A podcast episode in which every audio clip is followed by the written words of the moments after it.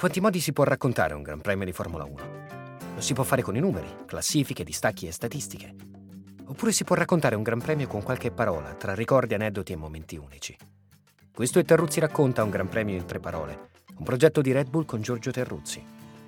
Il sedicesimo round del Mondiale 2019 ci porta in Russia, per un appuntamento che non ha la tradizione e il fascino di altre piste, ma che è comunque in grado di regalarci storie suggestive, come quelle che ruotano attorno a un signore di nome Putin, un cappotto e un mare dal colore dell'asfalto.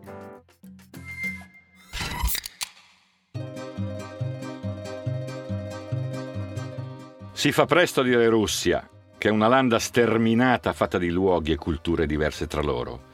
Così Sochi, che della Russia è un piccolo fazzoletto, non so quanto sia rappresentativa di un paese grande come un continente. Comunque, eccoci qui, per raccontare un Gran Premio usando tre parole, queste nello specifico, Putin, cappotto e nero. Le ultime due sembrano altrettanti misteri, infatti c'è da aspettare un po' per intenderci come si deve. Prima parola, Putin. Beh, quasi ovvia. Fu lui, insieme con Bernie Eccleston, a volere un gran premio in Russia. L'idea era in circolazione da anni, prese forma nel 2001, ma anche per gli uomini più potenti certi progetti sono complicati e richiedono molto, molto tempo. Ricordo una quantità di ipotesi, annunci e smentite, una pista sviluppata sopra un aeroporto, non so nemmeno dove, poi l'ipotesi di un tracciato da realizzare a nord di Mosca. Sono andato in archivio a cercare il nome del posto preciso, la isola Nagatino. Chissà come si pronuncia e dove diavolo si trova. Poi una terza ipotesi. Moscow Raceway, il nome che circolò allora con il solito Hermann Tilke a progettare un impianto che venne in effetti costruito. Insomma, parole e idee molte, concretezze scarse, sino a quando saltò fuori l'ipotesi di un circuito da costruire attorno al villaggio olimpico di Sochi, messo su per i giochi del 2014.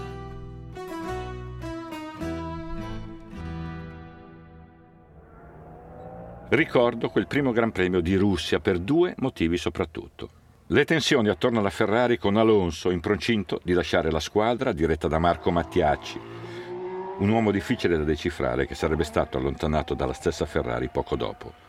E poi l'eccitazione generale in pista per l'arrivo annunciato di Putin in qualità di padrone di casa il giorno della corsa. Prima di lui comparve un manipolo di uomini addetti alla sicurezza del leader russo, tostissimi, durissimi, armatissimi.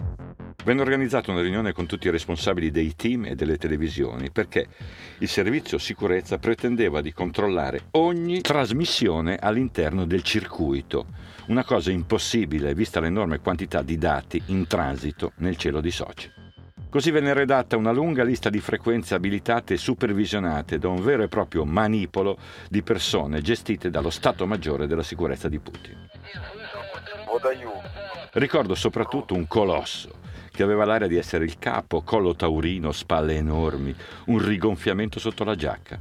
Faticava a salutare, come se ogni concessione alla convivenza fosse inopportuna. In compenso, andando a piedi al circuito, i cui accessi erano super controllati dalla polizia, un uomo mai visto, vestito di scuro con grossi baffi arricciati, si staccò da un capannello e parlando in fretta nella sua lingua incomprensibile, mi convinse a salire sulla sua auto per raggiungere più rapidamente il paddock. Salì, pirla che sono altro. Non aveva lasciato passare nulla, ma superò ogni posto di blocco senza batter ciglio, senza che nessuno facesse un gesto per bloccarlo. Lo ringraziai sconcertato, sorrideva seduto al volante consapevole del mio stupore. Ma chissà chi era, un mistero.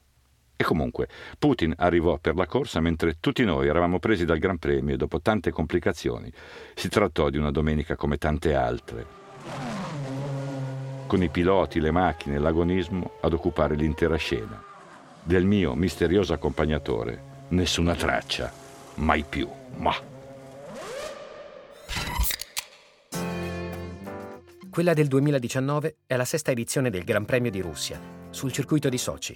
Un impianto semipermanente caratterizzato da due tratti ad alta velocità, su cui le monoposto arrivano a toccare i 330 km all'ora e da quattro curve lente che richiedono un assetto ad alto carico aerodinamico.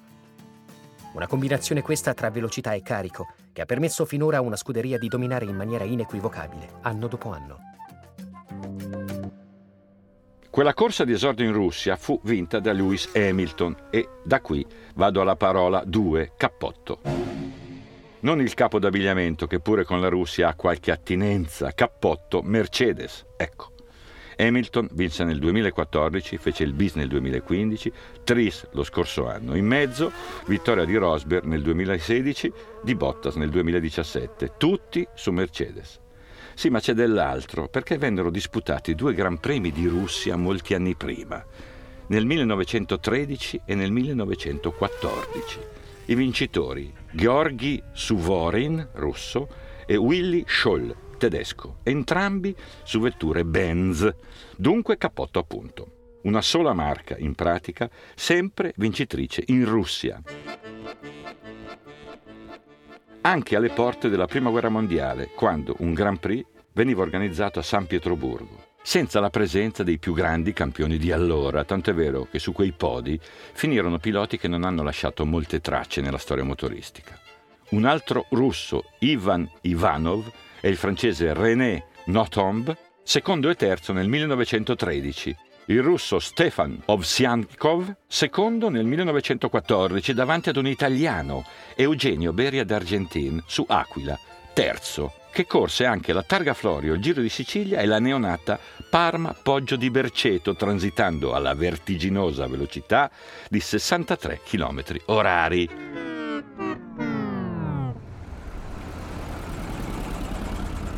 Era torinese, azionista della Anonima Aquila Italiana, piccola casa automobilistica scomparsa in fretta, un vero pioniere. Penso alle complicazioni di allora per raggiungere San Pietroburgo allo scopo di correre lassù. Penso alla lentezza e alla velocità come parametri sempre relativi. Penso a chi seppe e sa comunque interpretare al meglio una modernità, un progresso tecnologico. Mercedes, allora come oggi. Un vero dominio ostentato in una terra non proprio connessa alla tradizione motoristica, con la speranza che il cappotto possa essere scucito quest'anno, magari dalla Ferrari, che pure a Sochi è stata spesso vivacissima e sfortunata. Vita dura per gli avversari della Mercedes qui in Russia. E vita dura anche quella dei giornalisti, chiamati ormai sei anni fa a raccontare dal vivo la prima edizione del Gran Premio di Russia. Sochi era balzata da qualche mese agli onori delle cronache grazie ai Giochi olimpici invernali, ma lo scenario che si parò davanti agli occhi di quei pionieri fu tutt'altro che trionfale. La terza parola è nero, intendendo quel mare là, appunto, nero più di nome che di fatto. In realtà sembra grigio, una specie di lago sterminato, piatto, senza onda, una cornice che rende Soci un luogo quasi surreale. Non lo capimmo arrivando a sera inoltrata per la prima volta a Soci. Raggiungemmo l'hotel in riva al lago, anzi al mare, nerissimo in quell'ora notturna, e domandammo alla ragazza della reception, molto bionda e molto ingessata, dove fosse possibile trovare un ristorante per mangiare qualcosa. Qui avanti, girando a sinistra, disse lei, con il suo sorriso cartonato. Benissimo. Uscimmo, svoltammo a sinistra, sulla riva, e cominciamo a camminare. Renzo Casalino, che tiene sempre una specie di contapassi accrocchiato all'orologio, calcolò 5 km e 200 metri prima di trovare quel benedetto ristorante, primo e unico a vista d'occhio. 5 km e passa. Porca malora. Non era precisamente un qui avanti, ma un laggiù, nella tundra. Capimmo di più e meglio circa il luogo la mattina successiva. C'erano gru e palazzi disabitati, c'erano imponenti gli edifici utilizzati per le Olimpiadi, palazzetti del ghiaccio e compagnia bella. Bella mica tanto, perché Soci, con tutto il rispetto, sembra una terra desolata, dentro la quale puoi camminare per ore convinto di raggiungere la tua meta, mentre invece sei costretto a cambiare direzione, ad aggirare recinzioni, a sfinirti in una curiosa immensità cementificata. Tutto questo per chi guarda la corsa alla tele non compare. Al contrario, il paesaggio inquadrato, la pista che avvolge le strutture olimpiche sembra addirittura suggestiva. Invece Questo è un luogo, se non una città, fantasma, dove sono state realizzate opere enormi che restano adagiate al suolo come carcasse di animali magnifici ma senza vita, come scheletri vuoti. Ho sempre a che fare con qualche contraddizione quando osservo il prima e il dopo di un grande evento sportivo e mi domando se quel tanto, quel tutto, che pure prende vita nel momento delle gare, sia giustificato, comprensibile, pensando ad altre priorità a ciò che serve per migliorare l'esistenza di una comunità, di una regione, di un paese. Lunedì mattina a corsa finita partimmo, abbandonando il luogo che ci aveva ospitati per pochi giorni, con la sensazione di aver vissuto e raccontato in una specie di bolla, in una dimensione artefatta destinata a scomparire. Soci di lunedì torna ad essere la soci della settimana precedente, di sempre, un luogo che sembra non appartenere più ad alcuno.